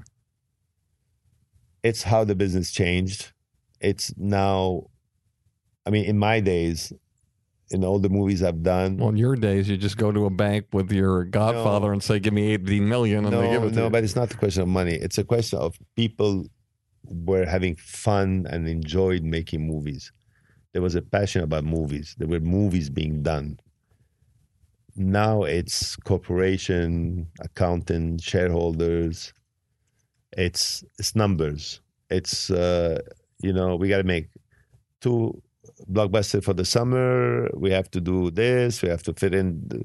It's no longer about what the movie is. It's I don't know. It's a formulas, it's numbers. Is there is no passion uh, passion in movie making anymore. I, I mean, some do, but it's not like in the late seventies and the eighties. So when you see a movie, let's say like Precious, you don't think there's passion in a movie like that? Some movies that still have. Uh, there's, there's a lot of movies that are being done now done out of passion. I mean, I, I read something on uh, like on the Butler, how long it took to put that movie together, how many people were involved.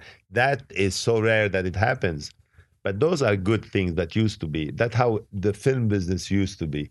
People believed in it, did everything to make it happen, and they enjoyed making the movie. They enjoyed actually the, the process of the. So if the business has changed to where it's not enjoyable anymore, why are you still doing it? I'm not doing it as much as before, obviously. Mario, you're flying all over the No, I'm- fucking I'm- world. I'm it's for- craziness. Yeah, but I do all the different kind of things. Uh, I'm doing it my way because first of all, I do not belong in the studio system. I've never. I stayed at Paramount maybe three months and I left because I do not understand the system. When I have to have somebody, with all due respect, an executive, whatever they call them, where they start discussing the screenplay and they tell you, yeah, but the character or this or that, or I, I don't understand what they're talking about. And I said, okay. And I look at them. I said, "Have you done any movies? No. okay, so thank you. Goodbye."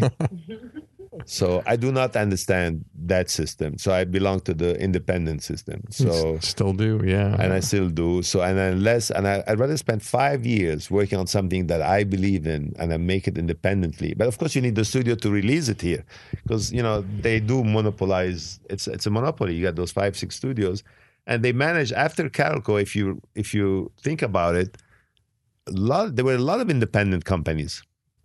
And slowly, slowly, they were bought by the studio. They kind of like took them over. They because they realized, wait a minute, those little companies are doing something we're not. So we might as well either get rid of them or buy them and create our own smaller, you know, tell me, independent. tell me a movie that you wanted, you wanted it bad, and you, you, which rarely happens, lost out on it, and it became a huge hit.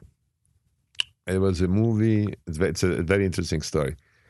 I was in Thailand and I was preparing a movie called Lolita with Adrian Lyne.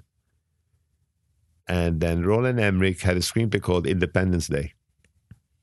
And because I did some movies with uh, Roland, Lynwood Spinks, who used to work with me uh, at Carolco, called me and says, Mario, there's this screenplay called Independence Day. Everybody is after it, but Roland feels like you should, you know, give it a, give it uh, a look.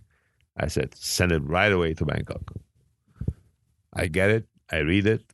Now I have this financier in France, uh, very wealthy guy who owns theaters and all kind of things, who's financing uh, Lolita. He spent some money already on it. We had Adrian, blah blah blah. And then I'm reading a Roland Emmerich something called Independence Day, and I pick up the phone and I call Paris, and the guy was in his car on the freeway in France, in his little French car. I said, uh, I need to talk to you for a second. He said, Hold on, I'm on the freeway. And you know, when you like take a stop for a second, I said, I know we're doing uh, Lolita. I know we spent so much money. We can either pick it up later or write it off, whatever.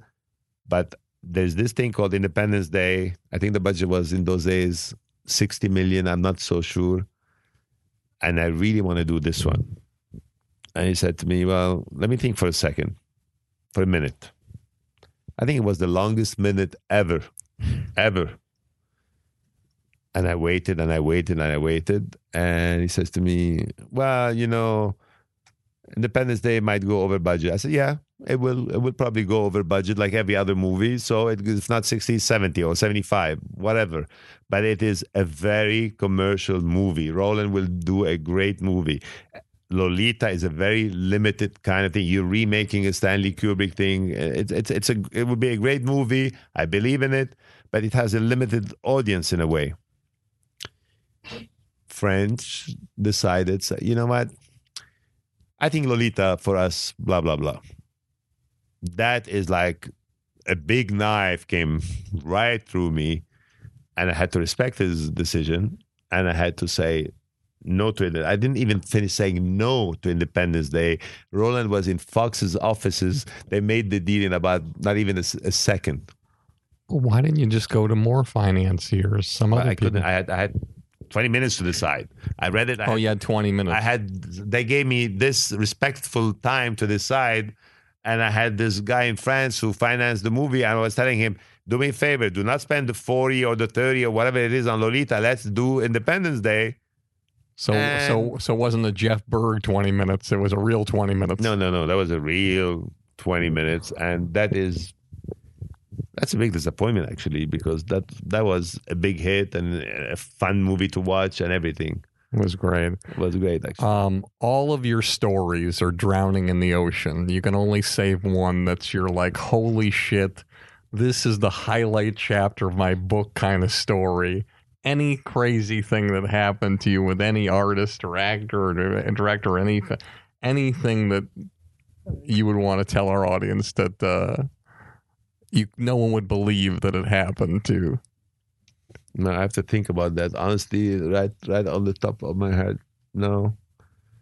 Uh, no, there's too many things happen with all the actors. I mean, it's like a never-ending story. On every movie, there's always something. Every actor, there's always something. So it's kind of unfair to come up with one. And even if I know anything about an actor, I, I just wouldn't go and, and gossip about an actor or a director. I mean, it's not right. And that's what that would be only my version. God knows what his version is. So, you know, everybody, when you make a movie at the beginning, it's wonderful. You have lunches and dinners, everybody loves each other. Then you make the movie, everybody hates each other.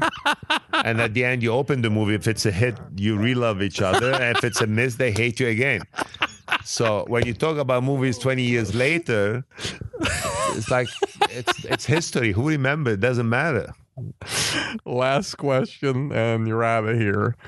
What advice do you have for the young producer who is living in an apartment with her girlfriend, with the parents living upstairs, or in a studio apartment, or just living check to check, but has the dollar and a dream and wants to figure out how they can have the kind of career that you have and make the kind of content that you've made and been nominated and won so many Academy Awards for the films you've worked on. What advice do you have for that person starting out to to be able to go on that journey I and think- be successful? I, think I kind of answered you that about the persistence, whatever. But I also co-financed a movie because Universal was scared to fully finance the movie. It was called Field of Dreams, which is probably not even in my One of my favorite movies of all uh, time. And it says, if you build it, they will come.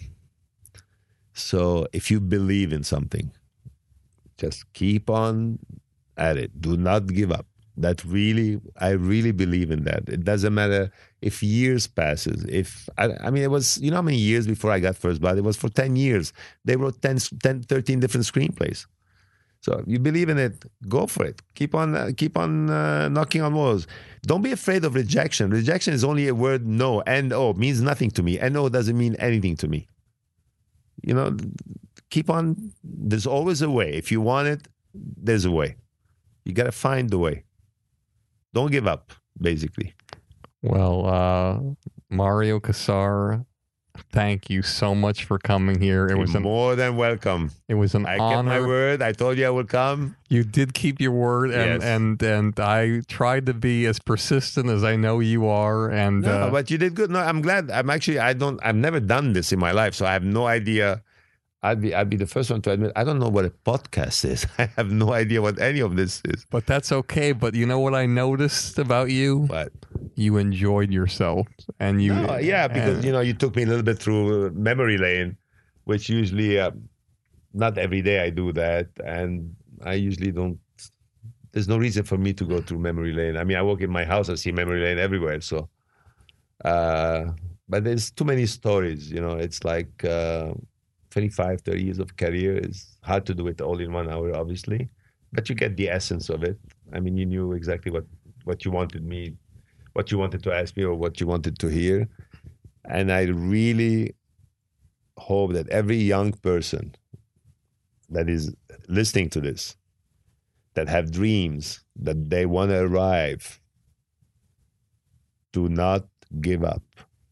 Never give up. Whatever your profession is, whether you want to be, I don't care, science, science uh, a doctor, a dentist, whatever it is, a painter, but especially in the movie business, because the movie business is such a, a non-tangible business. It's all in the head. It's all in the in the in the brain, and it's all about timing, luck, people, and gut feeling. I do believe in gut feeling and instinct. I really do believe in that. You can read everything in the world, and sometimes something tells you, uh, and something tells you, yes.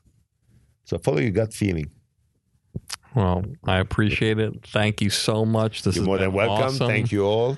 All right. And as always, if you like the show, tell all your friends. And if you don't like the show, tell all your friends. This is Barry Katz with another episode of Industry Standard.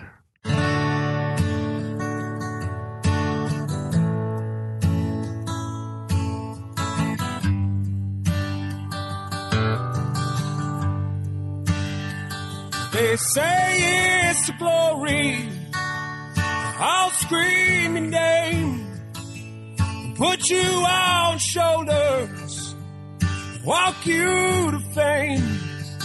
You get all the money, drive that fancy car. All the people love you, cause you're going far. Life is for the dreamers. They have all to gain.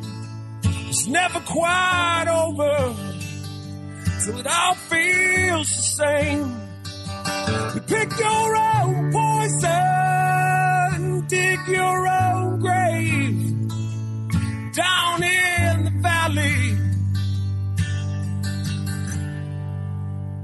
A fortunate